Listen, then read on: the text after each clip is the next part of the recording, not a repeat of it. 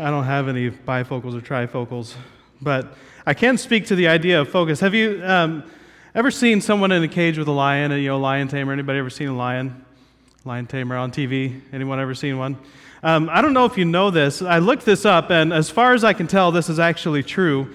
Um, the reason they use a chair, the reason they use a chair or something, a stool with, with multiple legs, is because the, the three or four legs on the stool almost paralyzes the lion, and it doesn't know which leg to focus on, which leg is going to be the one that's going to attack the lion. So it just kind of paralyzes it in fear because it can't concentrate on all four legs at the same time. So, the, so using that chair um, is something that totally distracts the lion and, and uh, puts it uh, you know, in, a, in a safe state. Now, I don't think it's ever safe to be in a cage with a lion, but uh, some people do. But um, just like, you know, just like Brian Regan in that clip, you know, we can't possibly imagine needing trifocals, right? We can't possibly needing that kind of range to cover, cover three things because how could you possibly focus on the right thing at the right time and the, and the risk of, of being unfocused when you needed to be focused is a very real thing. And then uh, thinking about the line and being, and being distracted, I want to ask this question before we go into, into our next discussion time. What happens when you have too many things to focus on? What happens when you have too many things to focus on? What happens when you get distracted? What happens when there's so much in front of you that you don't know, know what to look at? Or when there are four things in front of you and you don't know which one is the most important? And have you ever been in a situation where there were so many things to focus on that you were paralyzed because you didn't know where to begin. There were maybe so many things out in front of you, so many things that you could do or could be doing or, or maybe should be doing, but you didn't know where to begin because there were just too many of them. So that's the question we're going to ask. And if you don't mind, let's turn into our groups and let's begin talking about that question.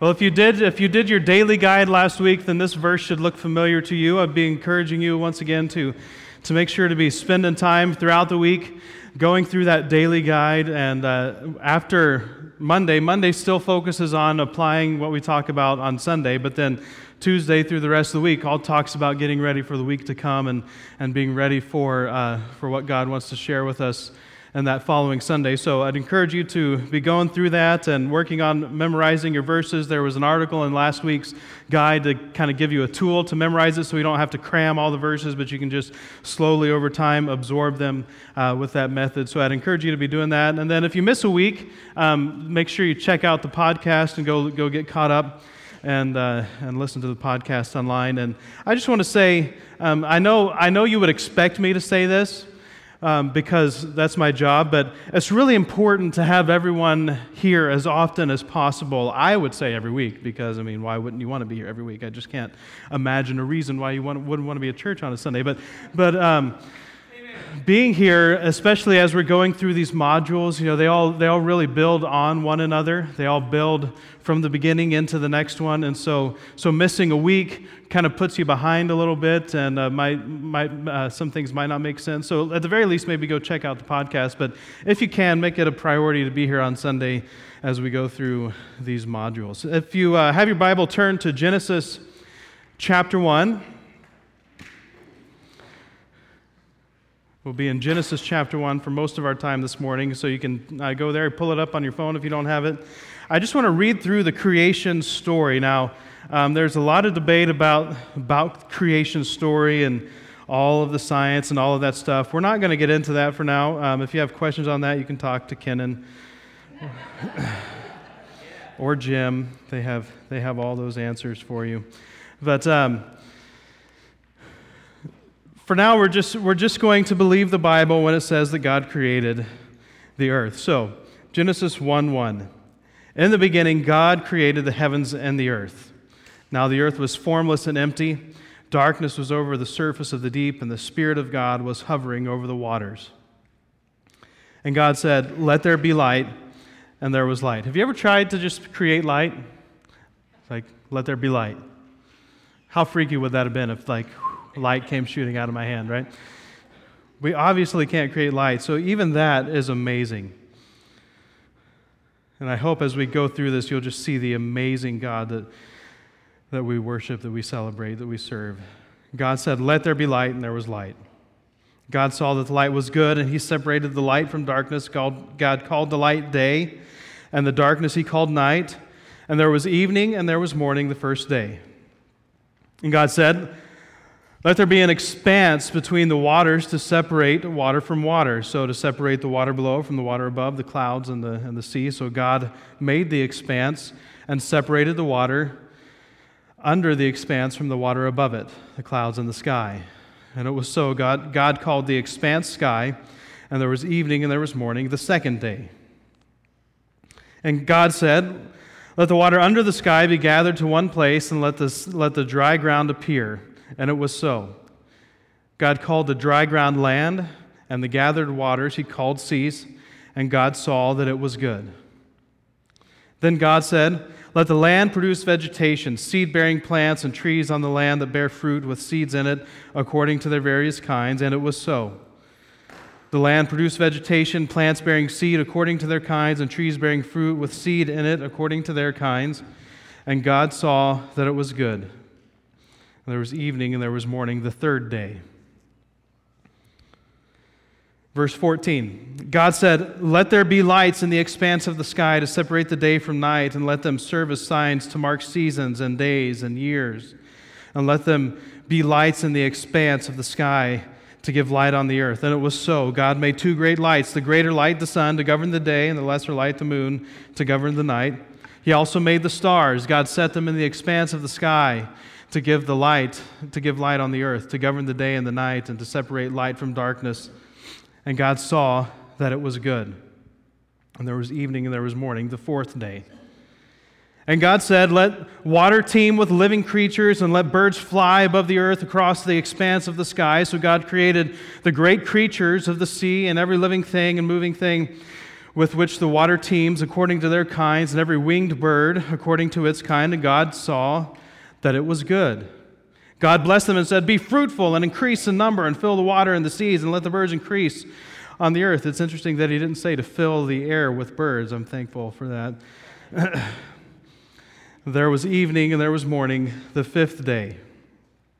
And God said, Let the land produce living creatures according to their kinds, livestock, creatures that move along the ground, and wild animals, each according to its kind. And it was so. God made the wild animals according to their kinds, the livestock according to their kinds, and all the creatures that move along the ground according to their kinds. And God saw that it was good. And then here's our verse. Then God said, Let us make man in our image in our likeness. And let them rule over the fish of the sea and the birds of the air, over the livestock, over all the earth, and over all the creatures that move along the ground. So God created man in his own image. In the image of God, he created them, male and female, he created them.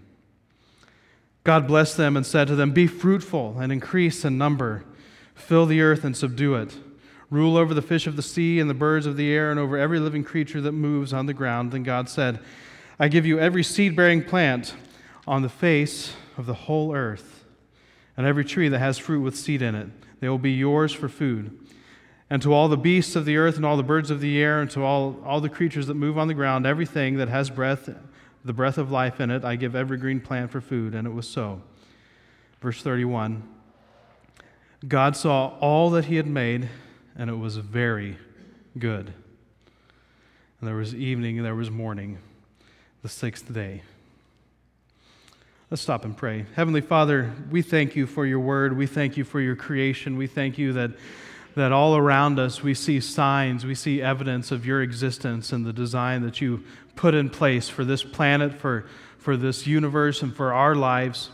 Father, open our minds to hear from you this morning and speak to us in ways that only you can do speak uh, in spite of my incompetencies and my shortcomings and speak to every one of us this morning through your Spirit. In Jesus' name we pray. Amen. Throughout the whole first chapter, we see the story of God creating everything. God created God created light and darkness, and then God uh, made the separated the expanse from the sea, and that was the second day. And then the third day, he, he filled the water, or put the water in its place, and he separated the land from the dry ground, and then the land started producing vegetation. And then he says, It's good. And, and God said, Let there be lights in the expanse of the sky. And he talks about all the stars and all the sun and the moon and all that stuff.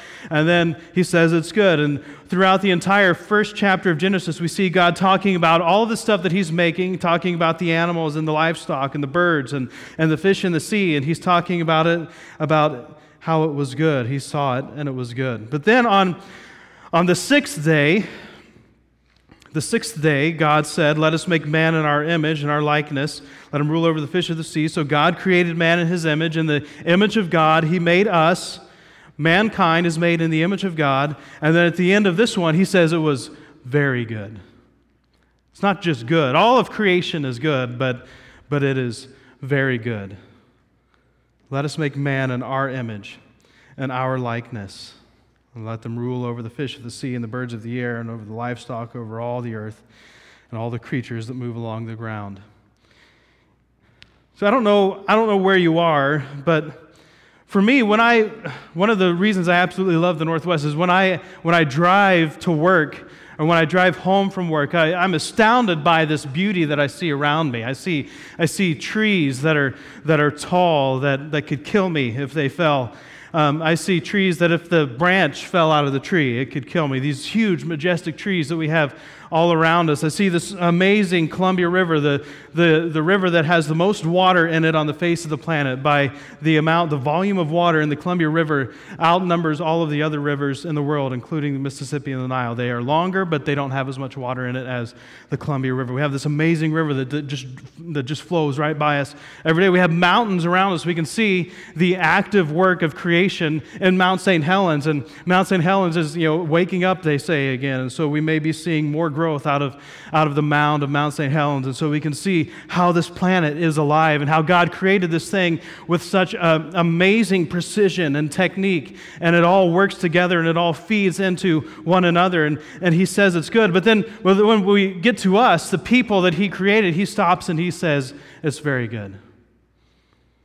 We can look around us and we can see the great creation that we live in, and yet, yet we, how often do we stop and marvel in amazement at the great creation that God created in us. It's amazing. The intricacy of the design of the human body is something that, that if we stopped to try to come up with something even close, we would fall miserably short. The brain is something that cannot even be understood in its entirety. All of the systems of the body flow together and help and support other systems of the body. And we've talked about that, about how that's a good image of us as a church. But, but here in, in this room are, are all of these miracles, all of these images of God. All of you who are sitting here in this morning are reflecting the image of your Creator. And it's good. You're good. You are made in the image of God, and that's good. God made us in his image. God created the whole world and the universe, and it was good. God created us as his representation to the world, so the world sees us. You know, um, the, the animals, there are these animals that have no reason to be afraid of humans, and yet when they see us, they run away. I think that's an intrinsic design of their, of their makeup, of how God created them, because we subdue the earth. We rule over the earth, over the fish and the sea, and the birds and the sky, and the livestock, and all the wild animals. Still doesn't mean I'm going to get in a cage with a lion. Just saying. But God put us here as His, His representation so that, so that when we look around, we see the ruler of the universe and our design. And it's very good. God made us. But God didn't just, just make us in His image and in a form. Now, we know that, that when Jesus came, he came as the image of God, as the image of the invisible God. That's a, a, passage in the New Testament. But so, so we can see in Jesus, in the person of Jesus, the image of God. But, but there are other attributes about us that, that uh, make us look like God. For instance, God make, uh, made us to work and to create. God is the creator. He created the whole universe. And, and within, within the confines of the stuff that He's given us, the, the actual you know, things we can get our hands on to create with, we cannot create from nothing as God created from nothing. But, but when we can get our hands on something, we can make things. We can use our creativity to create things. We can use our creativity to paint paintings and to make music. God created us to work and to create. Psalm 8 Lord, our Lord, how majestic is your name in all the earth. You have set your glory in the heavens. Through the praise of children and infants, you have established a stronghold against your enemies to silence the foe and the avenger. When I consider your heavens, the work of your fingers, the moon and the stars, which you have set in place, what is mankind that you are mindful of them? Human beings that you care for them. You have made them a little lower than the angels and crowned them with glory and honor. You made them rulers over the works of your hands, and you put everything under their feet all flocks and herds, all the animals of the wild, the birds in the sky, the fish in the sea, all that swim the paths of the sea. O Lord, our Lord, how majestic is your name and all the earth. Here, the psalmist is writing. This is, this is a, from the Psalms, and Psalm is a book of songs. And this is the songwriter writing, and he's, he's writing and he's marveling at, at all of creation and how amazing it is. He said, Lord, our Lord, how majestic is your name in all the earth. And then he talks about the moon and the stars and the sky. And, you know, I see the work of your fingers and, and putting the creation in place. And then he goes and talks about, man, what is mankind? Who are we that you're mindful of us? What are humans that you care for them? You made them a little lower than the angels, and you've crowned them with glory and honor. You made them rulers over the works of your hands and put everything under their feet. God has created us to work and to create, and He made us in His image in that way. God made us in His image. There are also other aspects of our body that, that are of our makeup that make us like the image of God. For instance, we are not just bodies, we have a soul. And in fact, like uh, I think it was C.S. Lewis said, but I, I think that's a wrong attribution, but you can go look it up. We are not bodies with a soul, we are souls with a body. Our soul is the eternal part of us, and that's, that's the part that God made. And we're clothed with this body for now.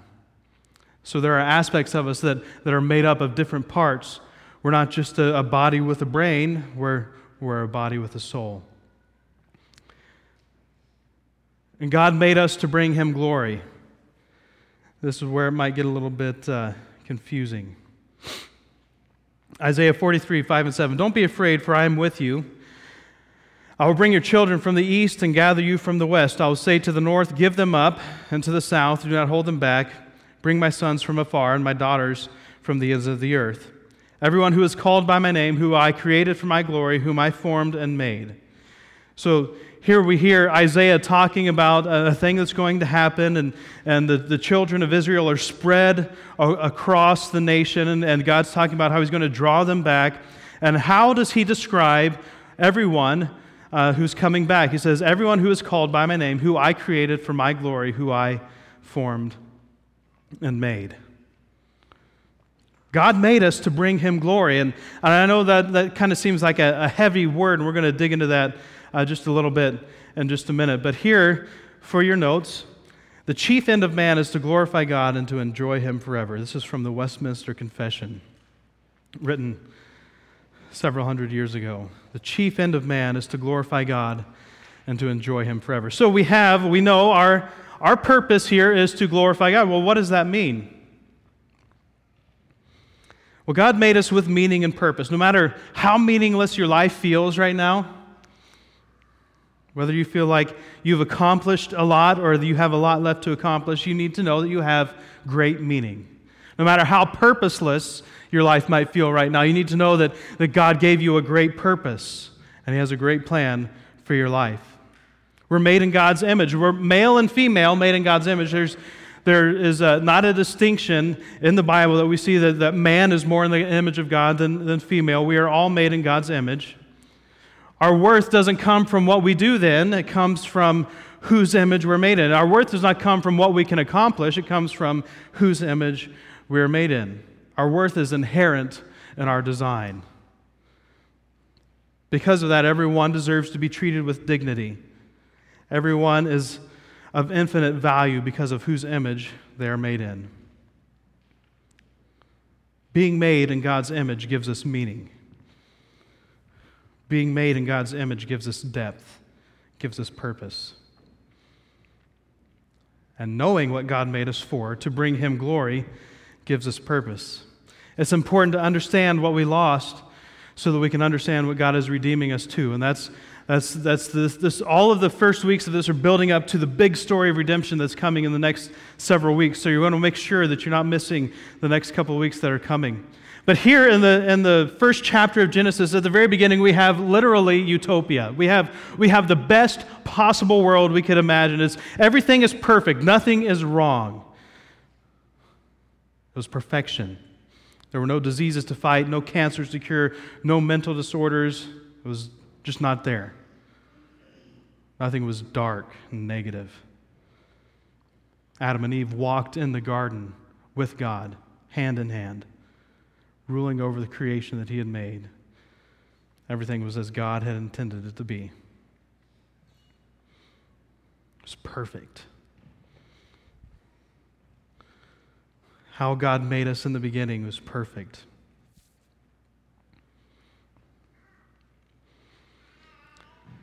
Back to this glory thing. When we know our purpose, we can live with purpose. That's in your notes. When we know our purpose, we can live with purpose. When we know why we were created, then we know how to live and what we're doing it for. We know how to live and why we're living. When we know our purpose, we can live with purpose. When we don't know our purpose, we find ourselves wandering aimlessly through life, easily distracted by all that this world has to offer. When we know our purpose, we can live with purpose. When we don't know our purpose, then we find ourselves wandering aimlessly through life, distracted by all that this world has to offer. When we don't know why we were created and we don't know how to live, then the only thing we have to live for is our own pleasure. If we don't know why we're created and what it is we were created for, then, then we don't know what it is we're supposed to do. We're not, we don't know how we're supposed to go about our life. So we find ourselves constantly chasing all of these different things that don't add up, that don't make sense, that don't come together because we're chasing the wrong things. But when we know our purpose, we can live with purpose. You ever found yourself easily distracted?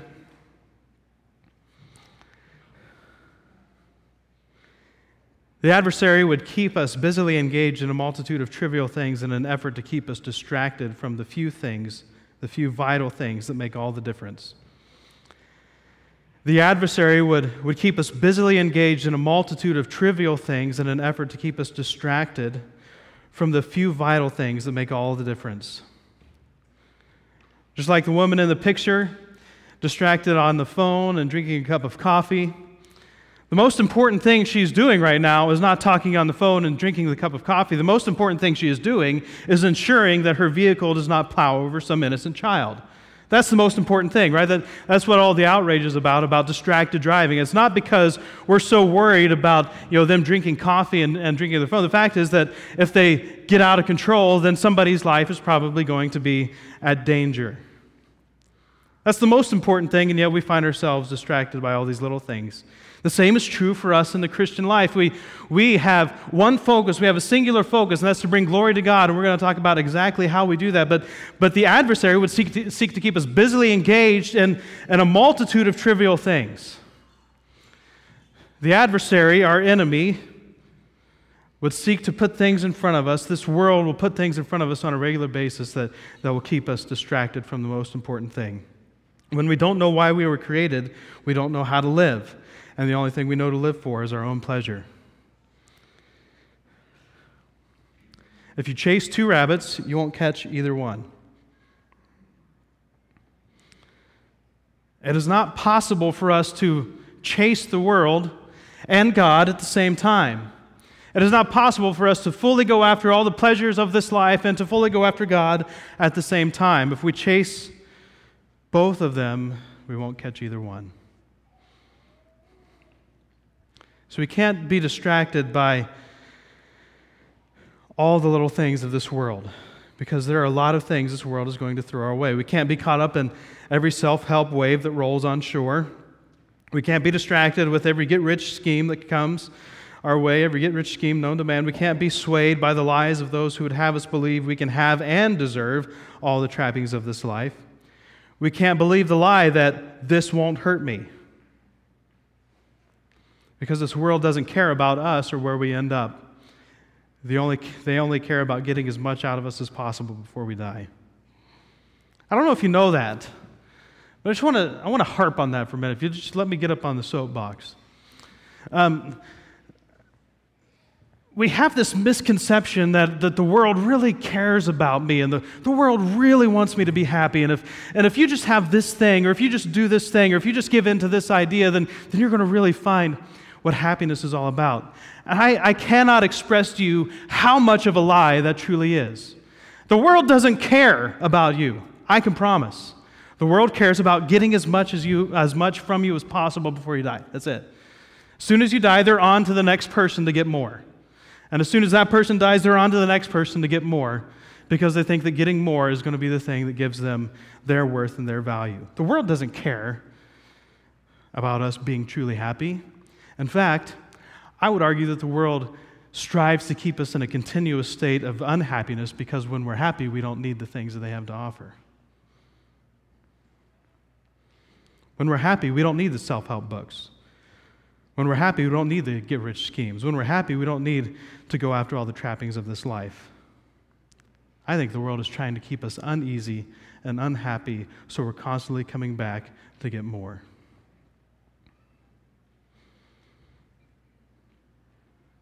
When we don't know our purpose, we find ourselves wandering aimlessly through life, easily distracted by all the world has to offer. I think I've got a slide out of order here. We must be singularly focused on living a life that brings glory to God. We must be singularly focused on living a life that brings glory to God. But how? How do I live a life that brings glory to God? How can this life that I'm living be something that gives glory to God? Seems like a big word and a big concept, a big idea. How can we possibly bring glory to God? Giving God glory means this it says, to tell those we know of the work He has done in our lives, hearts, and minds every day, giving Him thanks and praise. That gives God glory. Giving God glory means we don't take credit for the work that God's doing in our life, we give God the credit that He deserves. I don't know about you, but I'm, I'm constantly experiencing more of God. I'm constantly growing in my walk with God. And so, so I'm thankful for what He is doing. If I stop and I take credit, I have finally figured out how to get close to God and I can work my way to Him.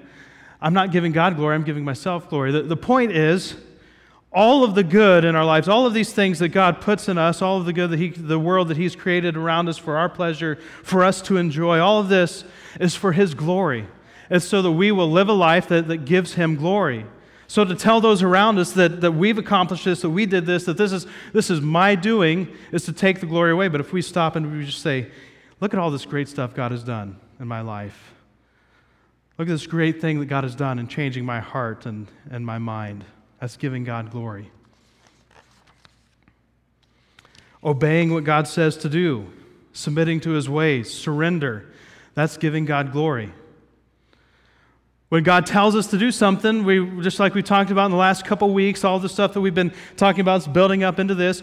God has told us all of these things to do, not because He's a mean God, not because He's the God up in the sky with the magnifying glass, you know, scorching the ants on the anthill, but because He really cares about us. He wants us to thrive and to, and to live at peace with the world that He created. God has a plan for us, and when we live according to that plan, we, we, we thrive, we, we grow, and, and we can see this in, not just in the Christian world, but in all the world. When the world around us lives according to the design that God put in place from the beginning of time, we see thriving. When we see uh, people going against that, when we see people going in the opposite direction from the plan that He created, the purpose that He created, the tools and the, and the rules that He put in place, when we see people going against that, we see chaos, we see disorder, we see dysfunction, we see death. God created this world and He created a plan and He created a way for us to live. And when we live according to it, we find peace. So, one of the ways that we can bring glory to God is by obeying those things He told us to do, to submit to His ways and to surrender. Here's a definition of worship that I like worship is the submission of all our nature to God. It's the quickening of the conscience by His holiness, the nourishment of mind with His truth the purifying of imagination by His beauty, the opening of the heart to His love, the surrender of will to His purpose. All this gathered up in adoration, the most selfless emotion of which our nature is capable. Worship is the submission of all our nature to God. It's the, the quickening of the conscience by His holiness. When that, when that voice, when that alarm goes off and it says not to do this because it's going away from me, not towards me, that's worship. The nourishment of mind with His truth, when we are filling our minds with His truth, with the truth of His word, with the truth of His promises and His principles, that's worship. The purifying of imagination by His beauty, when we use the creative gifts that God has given us for His glory and we use them to give Him glory, that's worship the opening of the heart to his love. When we, when we refuse to love like the world loves, who gives and takes away, we love eternally like God loves, we love without condition. That's worship. It's the surrender of our will to His purpose. We have these desires for our life, but when we give that up and say, whatever you want, God, whatever it is you have for me, that's worship. And all of this gathered up in adoration because we cannot fathom a God so amazing. We cannot fathom a God who would do this for us. We cannot fathom a God who, who would send His Son to die in our place. All of this gathered up in adoration the most selfless emo- emotion of which our nature is capable. When we, when we completely empty ourselves of ourselves and our selfish pride and our arrogance and our agenda, and we pour that out and we just lay, we lay empty before God, we surrender to Him and we adore what He's done. That's worship. This is how we bring glory to God. We bring glory to God by making much out of Him. We give glory to God by living out those things that He created us to do. What are those things? Ephesians 2:10 We are God's workmanship created in Christ Jesus to do good works which God prepared in advance for us to do. We give God glory by living out those things he created us to do. What are those things that God created you to do? We're to into that in just a minute. We give glory to God by living out those things He created us to do. Micah 6 8. He has shown you, O mortal, what is good. And what does the Lord require of you? We give glory to God by living out those things He created us to do to obey what he says to do and to submit our ways, to surrender to him. This is giving him glory. So when God says, He has shown you, O mortal, what is good, this is what I require of you. We should pay attention. When God is talking and God says, This is what I require, pay attention. Don't just skip over it. What I require of you is to do justice, to love mercy, to walk humbly with your God. This is giving God glory. This is, this is exalting God to the highest place and giving him the name that is above every name, that at his name every knee will bow and every tongue confess in heaven and on earth and under the earth, and, and give glory to our Creator. This is giving God glory. Making much of Jesus and putting ourselves in our rightful place. Surrender. See, when we know our purpose, we can live with purpose. When we don't know our purpose, we're going to be constantly fighting against that purpose and chasing after all the things of this world. God created us in His image, and He put us here on this earth to represent Him. God created us in His image, and, and then he, he put us here to represent Him to this earth. So here we are, we're sitting in this room, we all, we all, we all look like our Creator. And God put you here for a purpose. God put you here. You're, you're here for a reason. Did you know that? You're not just wandering through life aimlessly. You're, you're not just, well, you might be wandering through life aimlessly, but you maybe have not discovered your purpose yet. But you have purpose, you have meaning, you have worth, you have purpose.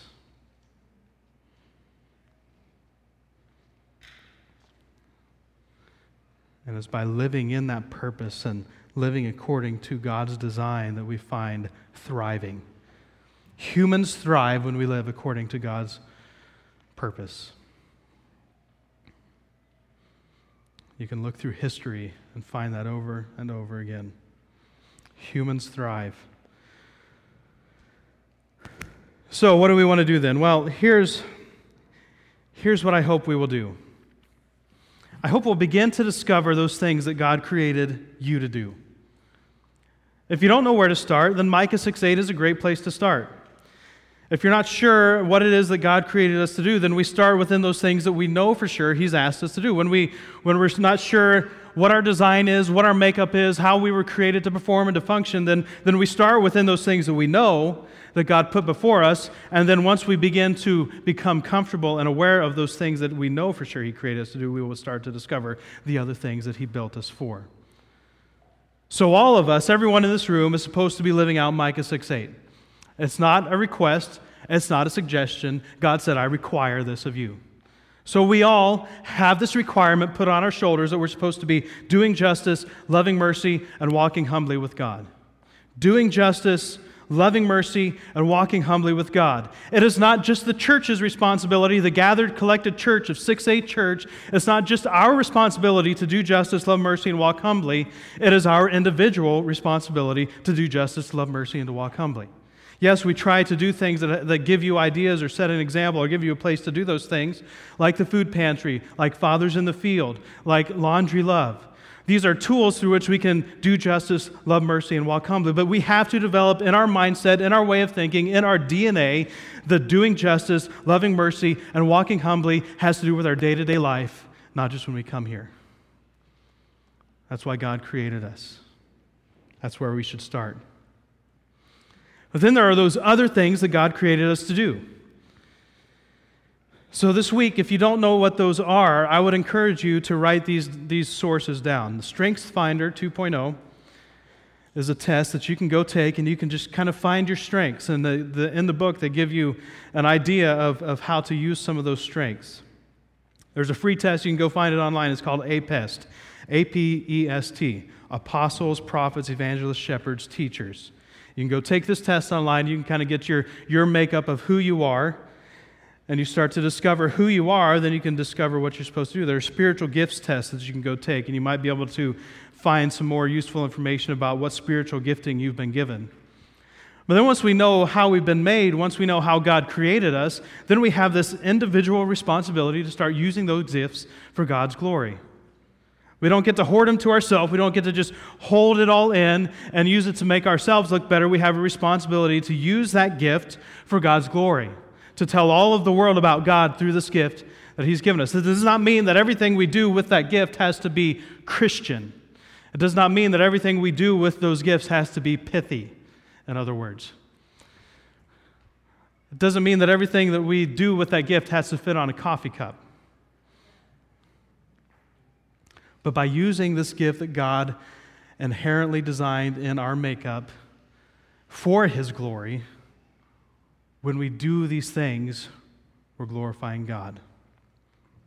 I want to give you one example, and it's a passion of mine. It's something I've, I've hoped for a long time, and I really hope we as a church can start moving in this direction, and that's with the arts.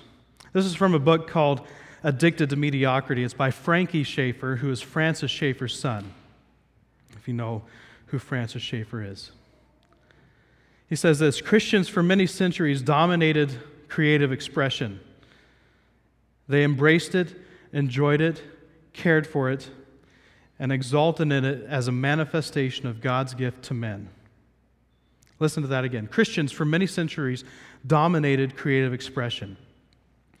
They embraced it, enjoyed it, cared for it, and exalted in it as a manifestation of God's gift to men. It's no coincidence that they also dominated the culture in which they lived, that there was a Christian consensus. This is a Google map. You can go, you can go look up a bunch of these different Google maps online. But what this map is, is a, a density map of, of where the most pictures have been taken in the world. So you can see uh, on, this, on this map all the different places where, where most of the pictures have been taken. And you can kind of see in the United States, you know, out on the West Coast, there's a lot of pictures. In, the, in New York, there's actually a fair amount of pictures that have been taken in the Northwest. You can see some yellow there. Down in South America, we see some, some yellow over um, in Asia and Japan. We see some yellow over there. But look where the greatest concentration of yellow is. It's in Europe. What do you think about when you think about Europe? Art, right? You think about all of this art that was created in the high time, in the, in the time, in the era of the church, when the church had the most influence and dominance in its culture. You think about the cathedrals, you think about the sculptures, you think about the Sistine Chapel, and you think about all the paintings and all of the great work that was done to bring glory to God. It was done by people who had been gifted by God to express through their creativity this thing, the way they see the world, the way they look at the world, and they, they expressed it and they did it for God's glory, and the church dominated culture. In fact, we can see so much how the church dominated culture that still today, this is a recent map. This is not a map of pictures that were taken hundreds of years ago. This is a map of pictures that have been taken recently. We can see that still today, when it comes to the arts, the church from that time dominates culture. It's the most photographed place on the planet. It's no coincidence that they also dominated the culture in which they lived that there was a Christian consensus. But here is what has happened. Any group that willingly or unconsciously sidesteps creativity and human expression gives up their effective role in the society in which they live. In Christian terms, their ability to be the salt of that society is greatly diminished. After this time, there, were, there was a period in church history where the church started stepping away from the arts, in fact, walked away from them and, and started to condemn the arts. They, they, they believed that it, was, that it was sinful, that it was idolatry, that it was something we were not designed to do. And so they started condemning them, and then, and then a few people started to respond, but what response came was the, was the pithy stuff, not the substantive stuff. And so here we are today. We find ourselves living in a world and a culture that is not dominated by Christian consensus. We're living in a culture that is dominated by the earthly way of thinking. We live in a culture where everything has gone the opposite of God, is not going to Him anymore. Don't you think that that's connected? Don't you think that when the church walked away from that thing that God created us and designed us to do, that that's the reason that we also started to lose our influence? Don't you think that when we started living for something different, some man made idea that had very little to do with God but had to do with other things that, that, man brought into the equation, when we started walking away from that, then we lost our influence. But, but if we as a church, if we as the church at 6 8 Church can start to build into our existence, into our DNA, this creative expression that God designed us all with, then I think we have a chance at influencing the culture that we're surrounded by. I think if we can begin to, to really pursue God and to go after Him with all of our heart, mind, soul, body, and strength, and we, and we allow the, the completeness of God to saturate our being, then the expressions of art that come out of this body are going to be something so amazing people will not understand what is happening. They will be drawn into what God is doing here.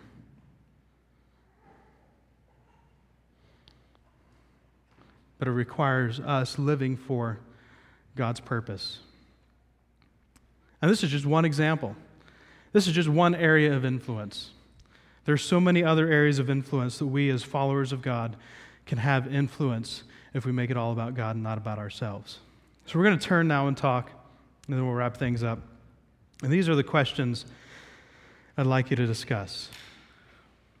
What steps do you need to take to begin to discover who God created you to be? What ways has God made you creative? I hear a lot of people say, I'm just not creative. Everyone in this room is creative. God has gifted us with creativity because we're made in the image of a creator. We're made in God's image. We are made in the image of a creator. Therefore, we are all creatives. That does not mean we're painters and musicians, but there is some expression of your life with which the creativity of God can be expressed. What ways has God made you creative? I've seen loggers performing their skill of logging with great creativity as an art. You've seen carpenters and, and the works that they've created in creating some of the, the most artistic houses.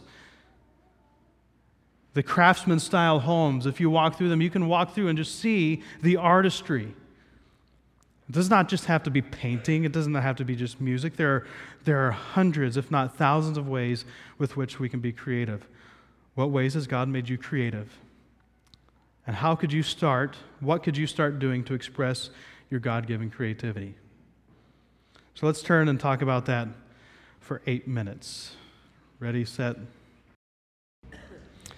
So, you know what we're supposed to do? That is to, to live according to God's purpose and design for our lives. When, when we know our purpose, we can live with purpose.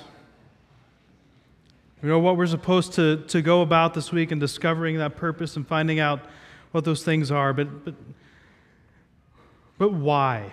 Why should we do that? Here's the why there's no one else on this planet who can do what God created you specifically to do and the way He created you to do it. No one else. There may be other people with similar strengths and similar talents, but, but there is no one on this planet that can do what God created you to do in the way He created you to do it. As a church, we desperately need everyone, not just a few, but we need everyone doing what God created them to do. We cannot, we cannot stand on the shoulders of a few who have, who have given in to God's ways and God's purpose and hope that that's going to be enough to carry us. We, we all have to get on board with the design that God created us with. We have, to, we have to go after that with passion, not obligation, but passion to discover who it is. We, we cannot function with a percentage. We need all. As we've said before, we're not a cruise ship, we're a battleship. But we're also not a locomotive. There aren't a few trains out in front pulling hundreds and hundreds of cars behind. It's more like a team of horses. And God has put a few of us together here and a few of us together there, and He's created us with this idea that, that when we're all pulling together, when we're all going in the direction God wants us to be going, then, then we're going to get really far and we're going to have a lot of influence, a lot of purpose.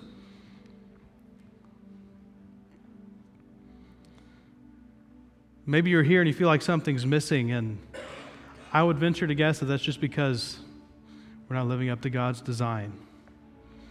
So maybe the thing that you need to do this morning is just to, to surrender to God's will and to give that up to Him and to, to lay that down and say, What is it you have for me?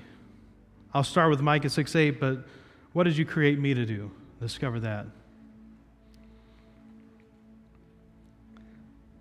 But the hope for Hazel Dell and Vancouver and the half a million people that live here in Clark County is sitting in this room and in rooms like it across the city.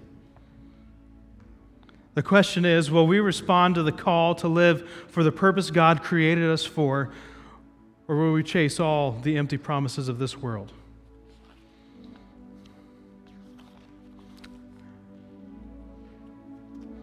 I have decided to pursue Christ. What about you? Heavenly Father, I thank you for all that you've given to us. I thank you for this world that's around us filled with beauty and amazingness. That there's so much around us that we cannot fathom and understand, and we can't even use science to explain yet, and yet there is a God who created it all with purpose and design. I thank you that you created us in your image and that we have dignity, that we have worth because we're created in your image. I thank you for all of these wonderful things. But Father, I pray for us this morning, gathered together, that you would put on us a burden and a passion and a desire to live out that purpose, to live out that thing you created us to do for your glory, for your kingdom's purposes. That we wouldn't sit on those things any longer, though we would stand up and say, I have decided to follow Jesus, I'm not turning back. I've decided to go after him with all of my heart. The world cannot put anything in front of me that is going to be more enticing than what God has designed me for. I'm going after it, no turning back. Father, put that burden on our hearts, put that burden on our souls, and put the passion in our hearts and our minds and our lives to go after it with our whole mind, our whole strength, our whole being. And then doing this by surrendering to you with a heart of adoration, we worship you. In Jesus' name.